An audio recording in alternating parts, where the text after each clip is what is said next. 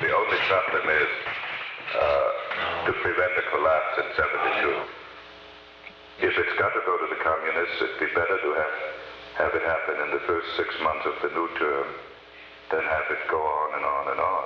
I'm being very cold-blooded about it. I know exactly what we're up to.